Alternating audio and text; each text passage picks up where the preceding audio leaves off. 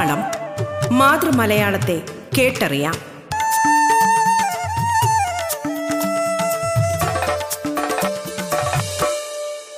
മലയാളമേ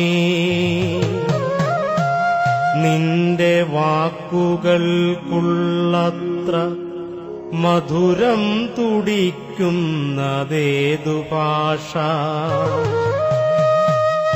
മലയാളമേ നിന്റെ വാക്കുകൾക്കുള്ളത്ര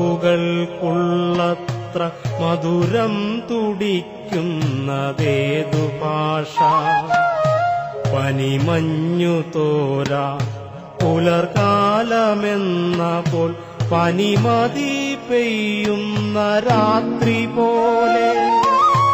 അഴലിന്റെ കൂരിരുൾ ദൂരത്തകറ്റുന്ന അരുണപ്രഭാത കണങ്ങൾ പോലെ തെരുതെരെ പെയ്യും തുലാവർഷമേഘമായി. കുളിർ കോരിയെന്നിൽ നിറഞ്ഞു നിൽക്കും. മലയാളമേ നിന്റെ ശീലുകൾ പോലേത് ലയമുണ്ടു തെല്ലിട തങ്ങി നിൽക്കാൻ. നവനീതമെന്ന പോലെ നാവിലിറ്റുന്ന നറുപയസ്തന്നെ ഈ മാതൃസ്തന്യം. അറിയാതെ ആരാനും തൂവിക്കളഞ്ഞീടി. അറിയുമോ ഞങ്ങൾക്കു നൊന്തുപോയി.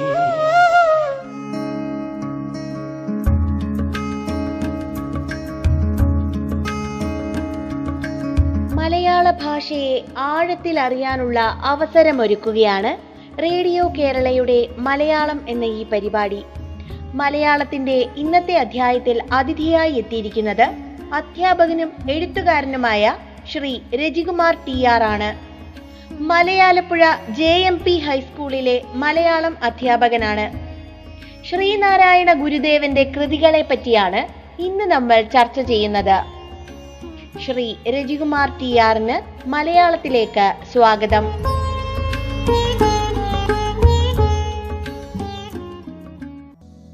ഭവതി മൃഗേന്ദ്രമുഖം നജൗ ജരൗഗ എന്ന് മൃഗേന്ദ്രമുഖം എന്ന വൃത്തത്തിന്റെ ലക്ഷണം. ശിവശതകത്തിലും കുറേ ശ്ലോകങ്ങളിൽ ഗുരു ഈ വൃത്തം ഉപയോഗിച്ചിട്ടുണ്ട്.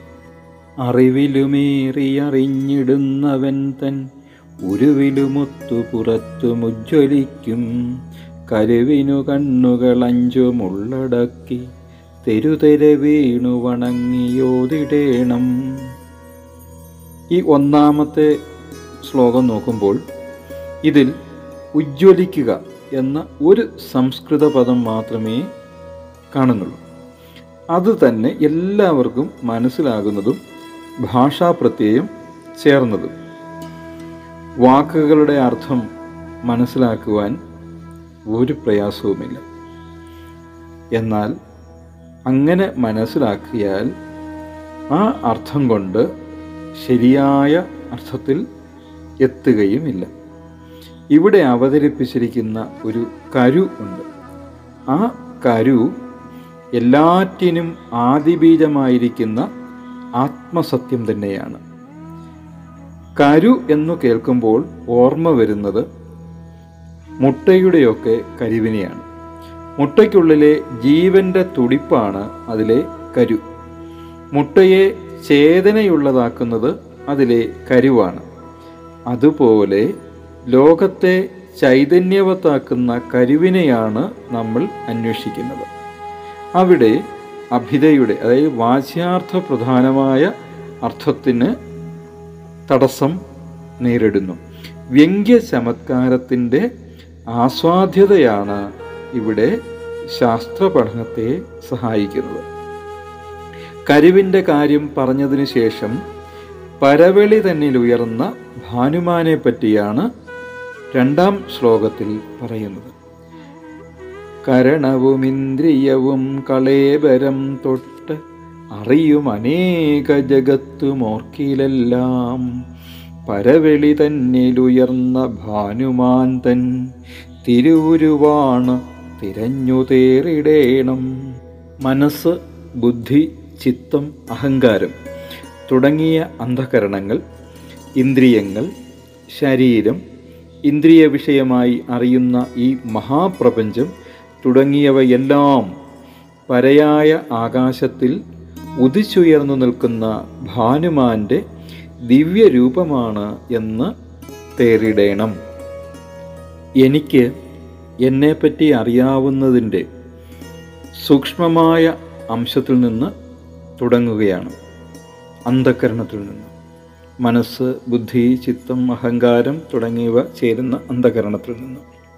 അത് വികസിച്ച് വികസിച്ച് പോയാൽ എവിടെയെത്തും വ്യാപ്തി എത്രയെന്ന് നിശ്ചയിക്കാനാവാത്ത അനന്തതയോളം എത്തും. അന്ധകരണത്തിൽ നിന്ന് തുടങ്ങി പരവെളി തന്നിൽ ഉദിച്ചു നിൽക്കുന്ന ഭാനുമാനോളം അത് എത്തുന്നു. അതിൽ പെടാത്തതായി ഒന്നുമില്ല. ആ അറിവിൽ എത്തിച്ചേരും. അറിവിന്റെ സ്വരൂപത്തെ ആ പരമമായ അറിവിന്റെ സ്വരൂപത്തെ വെളിച്ചമായി മാത്രമേ ഭാവന ചെയ്യുവാൻ കഴിയൂ. ഈ അറിവിലും ഏറിയ അറിവിനെ പരവെളി തന്നിലുയർന്ന ഭാനുമാനോട് മാത്രമേ ഉപമിക്കാനാവൂ.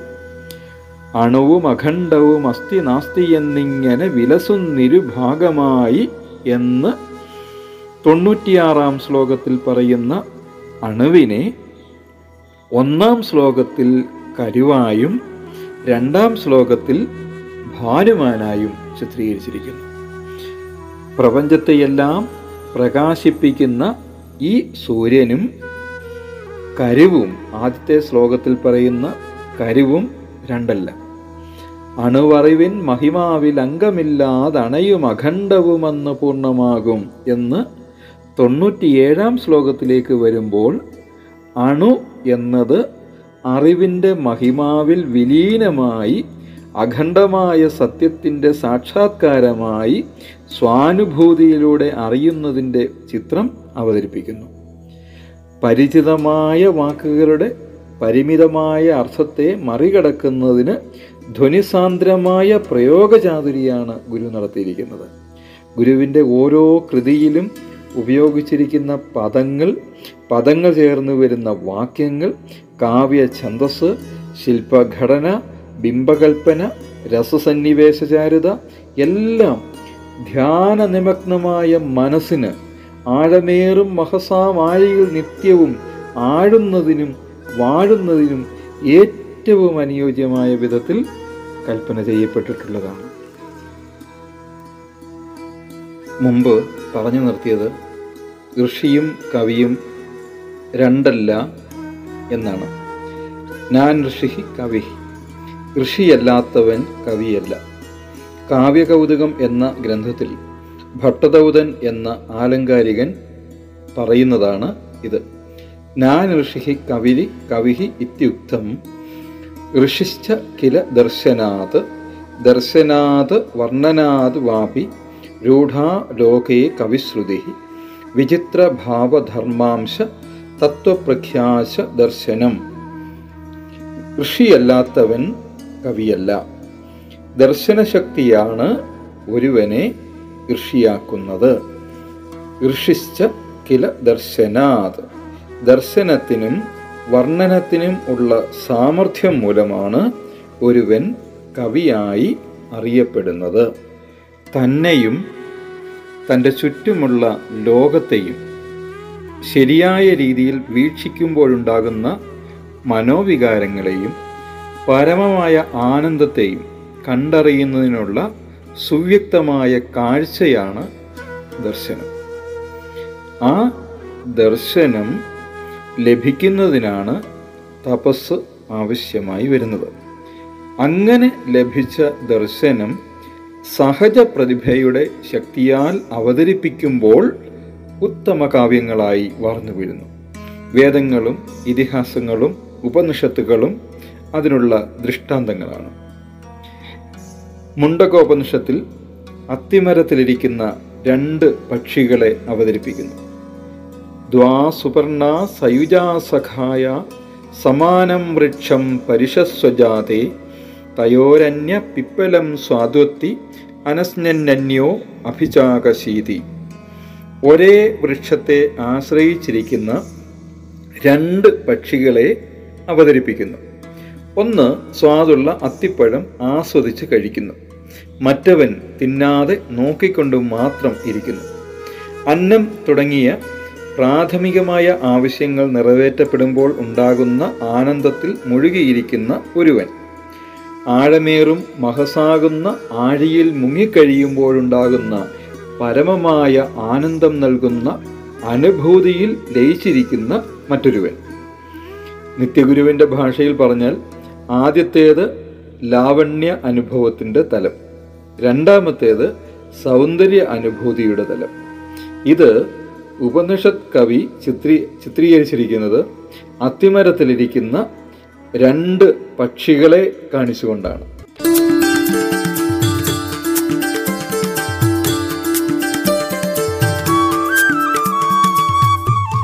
മലയാളം ഇടവേളയ്ക്ക് ശേഷം തുടരും.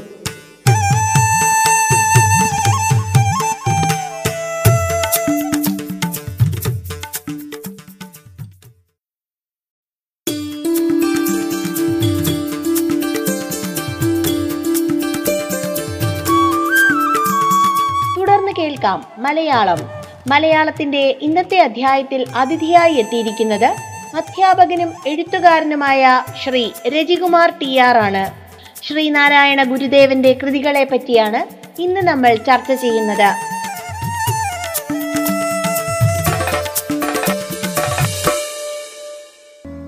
ചാന്തോഗ്യോപനിഷത്തിലെ ഒരു അവതരണം നോക്കുക. ആരുണി എന്ന ഗുരു തന്റെ മകനും ശിഷ്യനുമായ ശ്വേതകേതുവിന് ഉപദേശം നൽകുകയാണ്. നിത്യജീവിത സന്ദർഭത്തിൽ നിന്നും ഉദാഹരണം കണ്ടെത്തി തത്വമസ് തത്വമസിയുടെ അർത്ഥം വിശദീകരിക്കുന്നു. നിന്റെ ഉള്ളിൽ സൂക്ഷ്മ രൂപത്തിൽ വിളങ്ങുന്ന അതേ ചൈതന്യം തന്നെയാണ് ഈ പ്രപഞ്ചാകാരമായി വിടർന്ന് വിലാസം ചെയ്യുന്നത് എന്ന് ഗുരു പറയുമ്പോൾ ശിഷ്യന് മനസ്സിലാകുന്നില്ല. അതുകൊണ്ട് ഗുരു പറയുന്നു ഈ ആൽവൃക്ഷത്തിന്റെ ഒരു ഫലം എടുത്തുകൊണ്ടുവരൂ. ഇതാ ഭഗവാനെ കൊണ്ടുവന്നിരിക്കുന്നു. അതിനെ മുറിക്കൂ. ഇതാ മുറിച്ചിരിക്കുന്നു ഭഗവൻ. അതിൽ എന്താണ് നീ കാണുന്നത്? അണുസമാനമായ കുറെ വിത്തുകൾ കാണുന്നു. അതിൽ ഒന്നെടുത്ത് വീണ്ടും മുറിക്കൂ. ഒന്നും കാണുന്നില്ല ഭഗവൻ. അന്ന് പഴയ കാലത്ത് ആ കാലത്ത് സൂക്ഷ് സൂക്ഷ്മദർശിനി ഒന്നും ഇല്ലാത്ത കാലമല്ലേ? നഗ്ന നേത്രങ്ങൾ കൊണ്ട് അവിടെ വരെയേ എത്തൂ. ന്യഗ്രോധ ഫലമത ആഹരേതി ഇതം ഭഗവ ഇതി ഭിന്ദീതി ഭിന്നം ഭഗവ ഇതി കിമത്ര പശ്യസീതി അന്വയ ഇവേമ ധാനാ ഭഗവ ഇതി ആസാമംഗൈകാം ഭിന്ദീതി ഭിന്നാ ഭഗവ ഇതി കിമത്ര പശ്യസീതി ന കിഞ്ചന ഭഗവ ഇതി. ഒരു കുഞ്ഞു വിത്തിന്റെ ഉള്ളിൽ നിഗ്രോധഫലം നിഗ്രോധഫലമത ആഹരേതി. ആൽ ആ ആൽ ആൽമരത്തിന്റെ ഒരു വിത്ത് ഇങ്ങോട്ട് കൊണ്ടുവരൂ. ഇതം ഭഗവൈതി. ഇതാ ഭഗവാനെ ഞാൻ കൊണ്ടുവന്നിരിക്കുന്നു. ഭിന്ദീതി. നീ അതിനെ രണ്ടായി മുറിക്കൂ. ഭിന്നം ഭഗവൈതി. ഞാനതാ ഇതിനെ മുറിച്ചിരിക്കുന്നു. കിമത്ര പശ്യുസീതി. നീ അതിലെന്തു കാണുന്നു? അന്വയ ഇവേമ ധാനാ ഭഗവൈതി. അണുരൂപത്തിലുള്ള ചെറിയ ധാന്യങ്ങൾ കാണുന്നു ഭഗവൻ. ആസാമംഗൈകാം ഹിന്ദീതി അതിലൊന്നെടുത്ത് വീണ്ടും മുറിക്കൂ. ഭിന്ന ഭഗവയിതി അതിലെന്ത് കാണുന്നു? കിമത്ര പശ്യസീതി അതിൽ എന്താണ് നീ കാണുന്നത്? ന കിഞ്ചന ഭഗവൈതി ഞാൻ അതിൽ ഒന്നും കാണുന്നില്ല ഭഗവാനെ. ഒരു കുഞ്ഞു വിത്തിന്റെ ഉള്ളിൽ ഉള്ളടങ്ങിയിരിക്കുന്ന കൂറ്റൻ അരയാലിനെ ചൂണ്ടിക്കാണിച്ചുകൊണ്ട് സൂക്ഷ്മമായ കാര്യത്തിൽ പ്രപഞ്ചകാരണത്തിന്റെ സർഗചേതനയെ ഇങ്ങനെ സ്പഷ്ടമാക്കി തരുന്നത് കവിത്വസിദ്ധിയുടെ പരമോന്നത ഭാവമായി നാം കണ്ടറിയണം. കേനോപനിഷത്തിൽ പരമ്പൊരുളിനെ പ്രതിനിധീകരിക്കുന്നത് ഉമാ ഹൈമവതിയാണ്. എത്ര നാടകീയമായ അവതരണമാണ് അവിടെയും നാം കാണുന്നത്. ഇനി രാമായണത്തിലേക്ക് വന്നാൽ ആദികവിയിൽ നിന്ന് പുറപ്പെട്ട ആദ്യ ശ്ലോകം മാ നിഷാദ പ്രതിഷ്ഠാന്തമഗമ ശശ്വതീ സമാഹ യത് ക്രവിഞ്ച മിഥുനാദേകമവധി കാമമോഹിതം. ഒരു മഹാവൃക്ഷത്തിന്റെ ശിഖരത്തിൽ ആനന്ദാതിരേകത്തോടെ കഴിഞ്ഞിരുന്ന ക്രവിഞ്ചമിഥുനങ്ങളിൽ ഒന്നിനെ ഒരു വേടൻ അമ്പെയ്ത് വീഴ്ത്തിയത് കണ്ടപ്പോൾ കവിയുടെ മനസ്സിലുണ്ടായ ശോകം ശ്ലോകരൂപത്തിൽ പുറത്തേക്ക് വന്നു. അത് കേൾക്കുവാനിട വന്ന നാരദമുനി രാമകഥയുടെ വ്യംഗ്യമായ സൂചന അതിൽ കണ്ടറിയുന്നു. ആദ്യ കവിയുടെയും ആദ്യ സഹൃദയന്റെയും ആദ്യ മാതൃക നമ്മൾ അവിടെ കാണുന്നു. ക്രവഞ്ച ക്രവഞ്ചദ്വയ വിയോഗോത്ഥ ശോക ശ്ലോകത്വമാകത എന്ന് ആനന്ദവർദ്ധനൻ ധുന്യാലോകത്തിൽ പറയുന്നു. ശോകത്തിൽ നിന്നാണ് ശ്ലോകം ഉണ്ടായത്. രുതിതാനുസാരിയാണ് കവിത. രുതിതം രോദനം എന്നാൽ കരച്ചിൽ. ഈ പറഞ്ഞതിൽ ഇങ്ങനെ ഇത്രയും കാര്യങ്ങൾ മുണ്ടകോപനിഷത്തിലെയും ചാന്തകോപനിഷത്തിലെയും രാമായണത്തിലെയും ഒക്കെ എടുത്ത് ഭാഗങ്ങൾ എടുത്ത് കാണിച്ചതിൽ നിന്നും വ്യക്തമാക്കാൻ ശ്രമിച്ചത് ഇത്രമാത്രമേ ഉള്ളൂ വേദങ്ങളും ഇതിഹാസങ്ങളും ഉപനിഷത്തുകളും എല്ലാം ഋഷികളുടെ ഭാഷയിലൂടെയുള്ള ആവിഷ്കാരങ്ങളാണ്. അവരുടെ ആത്മീയ സൗന്ദര്യം കാവ്യ സൗന്ദര്യമായി രൂപം പകർന്നിരിക്കുന്നത് നമ്മൾ അവിടെ കാണുന്നു. ഗുരുവിന്റെ കാര്യവും അതിൽ നിന്ന് വ്യത്യസ്തമല്ല. ഗുരു തപസ്സിലൂടെ കണ്ടറിഞ്ഞ ദർശനം ഭാഷയിലൂടെ ആവിഷ്കരിച്ചപ്പോൾ അറുപതിലധികം വരുന്ന കൃതികളായി നമുക്ക് ലഭിച്ചു. സാധാരണ കവികൾ നിത്യജീവിത അനുഭവങ്ങളെ വർണനാ നൈപുണ്യത്തോടെ ആവിഷ്കരിക്കുമ്പോൾ ഗുരു വേദാന്ത ശാസ്ത്രമാണ് ഭാഷയുടെ ചട്ടക്കൂടിൽ ചട്ടക്കൂട്ടിൽ ഒതുക്കി നമുക്ക് തന്നത് എന്ന വ്യത്യാസമേ ഉള്ളൂ ശൃംഗാര കവിതകൾ എഴുതരുത് എന്ന് അനുശാസനം ചെയ്ത് കുമാരകവിയെ മഹാകവിയാക്കി മാറ്റിയ ഗുരുവിന് കാവ്യ പ്രയോ പ്രയോജനപരമായ കൃത്യമായ വീക്ഷണം ഉണ്ടായിരുന്നു. താരും തളിരും താരാജാലങ്ങളും ഒപ്പം താരുണ്യ പ്രസരിപ്പിന്റെ ഓളങ്ങളും മാത്രം നിറഞ്ഞ പ്രപഞ്ച ജീവിതത്തിന്റെ പരഭാഗശോഭ മാത്രം വർണിച്ചിരുന്ന കുമാരകവി. ഒരു കൊഴിഞ്ഞ പൂവിന്റെ ചിത്രീകരണത്തിലൂടെ മനുഷ്യജീവിത മഹാസമസ്യയെക്കുറിച്ച് തത്വ തത്വവിചാരം ചെയ്യുന്ന ഒരു മഹാകവിയായി മാറുന്നതിന് കാരണം ഗുരുകടാക്ഷമാണ് ആത്മോപദേശ ശതകം അറുപത്തി ഒമ്പതാം ശ്ലോകത്തിൽ ഗുരു ഒരു ചിത്രം അവതരിപ്പിക്കുന്നുണ്ട്. ശ്രുതി മുതലാം തുരകം തൊടുത്തൊരാത്മ പ്രതിമയേഴും കരണപ്രവീണനാളും രതിരഥമേറി അഹന്തരമ്യരൂപം പ്രതി പുറമേ പെരുമാറിടുന്ന ജസ്രം പഞ്ചേന്ദ്രിയങ്ങളാകുന്ന കുതിരകളെ പൂട്ടിയ ഒരു രഥം. തേരാളിയായിരിക്കുന്നത് അന്ധകരണം. തേരാളിയുടെ ഇഷ്ടാനുസരണം കുതിരകൾ പ്രയാണം ചെയ്യുകയാണ്. അന്ധകരണം തെളിക്കുന്ന മാർഗത്തിലൂടെ വിഷയാനന്ദത്തിൽ മുഴുകിയിരിക്കുന്ന അഹന്തയെയാണ് ഇവിടെ അവതരിപ്പിക്കുന്നത്. വിഷയാനന്ദത്തെ ശ്രേഷ്ഠമായി കരുതി അതിനെ വർണിച്ചു കഴിയുന്ന സാധാരണ തലമാണിത്. എന്നാൽ ഈ പ്രപഞ്ചമായി കാണുന്നതിൽ എല്ലാം നിറഞ്ഞിരിക്കുന്ന സത്യം തന്നെയാണ് താൻ എന്നറിയുമ്പോഴോ? അടുത്ത ശ്ലോകത്തിൽ അതാണ് പറയുന്നത്. ഒരു രതി അഹന്ത ഇന്ദ്രി അന്ധകരണ കളേബരമെന്നിതൊക്കെയായി വിരിയുമിതിന് വിരാമമെങ്ങ് വേ വിരാമമെങ്ങ് വേറാം അറിവവൻ എന്നറിവോളം ഓർത്തിടേണം. ഒരു രതി തന്നെയാണ് അഥവാ ഒരേ ആനന്ദം തന്നെയാണ് അഹന്തയും ഇന്ദ്രിയങ്ങളും അന്ധകരണങ്ങളും ശരീരവും എല്ലാമായി വിരിഞ്ഞു നിൽക്കുന്നത്. അത് അറിയുന്നത് വരെ അറിയുന്നവൻ വേറായി നിൽക്കുന്നു. അതുവരെ തന്നെയും തനിക്ക് ചുറ്റുമുള്ളതിനെയും വേറായി കണ്ട് ബാഹ്യമായ സൗന്ദര്യം ആസ്വദിക്കുകയും ആവിഷ്കരിക്കുകയും ചെയ്യുന്നു. അത് സാധാരണ കവികളുടെ തലമാണ്. ഗുരു അവിടെയല്ല. ഒന്നും ഒന്നിൽ നിന്നും വേറല്ലാതിരിക്കുന്നു എന്നറിയുമ്പോഴുണ്ടാകുന്ന പരമമായ നിരതിശയമായ ഒരു ആനന്ദമുണ്ട്. ആ ആനന്ദ സ്വരൂപം ആവിഷ്കരിക്കുമ്പോൾ കാവ്യാനന്ദം ബ്രഹ്മാനന്ദമാകുന്നു. ആ ആനന്ദത്തെക്കുറിച്ച് അറിയുന്നവൻ ദർശനമുള്ളവനാകുന്നു. ആ ദർശന ശക്തിയാണ് ഒരുവനെ ഋഷിയാക്കുന്നത്. കൃഷിച്ച കില ദർശനാത്.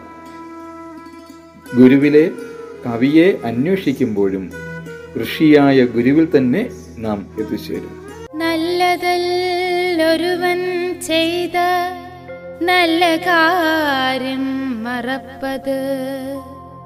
നല്ലതല്ലാത്തത് ഉടനെ മറന്നിടുന്നതുത്തമം. ധർമ്മം ജയിക്കുന്നു സത്യം ജയിക്കുന്നിങ്ങു സർവദാ അധർമ്മവും ജയിക്കുന്നില്ല സത്യവും ഒരിക്കലും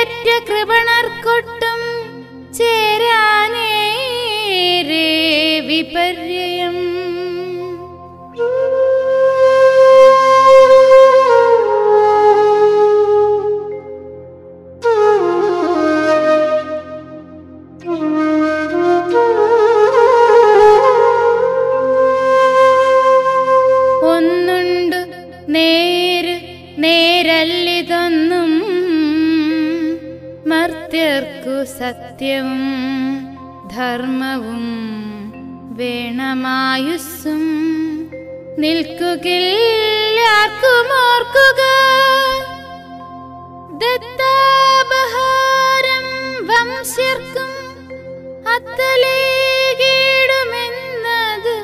വ്യർത്ഥമല്ല. പുരാഗീരിതത്രയും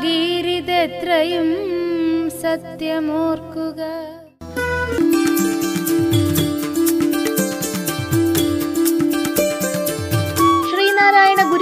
ഗുരുദേവ കൃതികളെപ്പറ്റി അധ്യാപകനും എഴുത്തുകാരനുമായ ശ്രീ രജികുമാർ ടി ആർ സംസാരിച്ച മലയാളത്തിന്റെ ഇന്നത്തെ അധ്യായം ഇവിടെ പൂർണമാകുന്നു.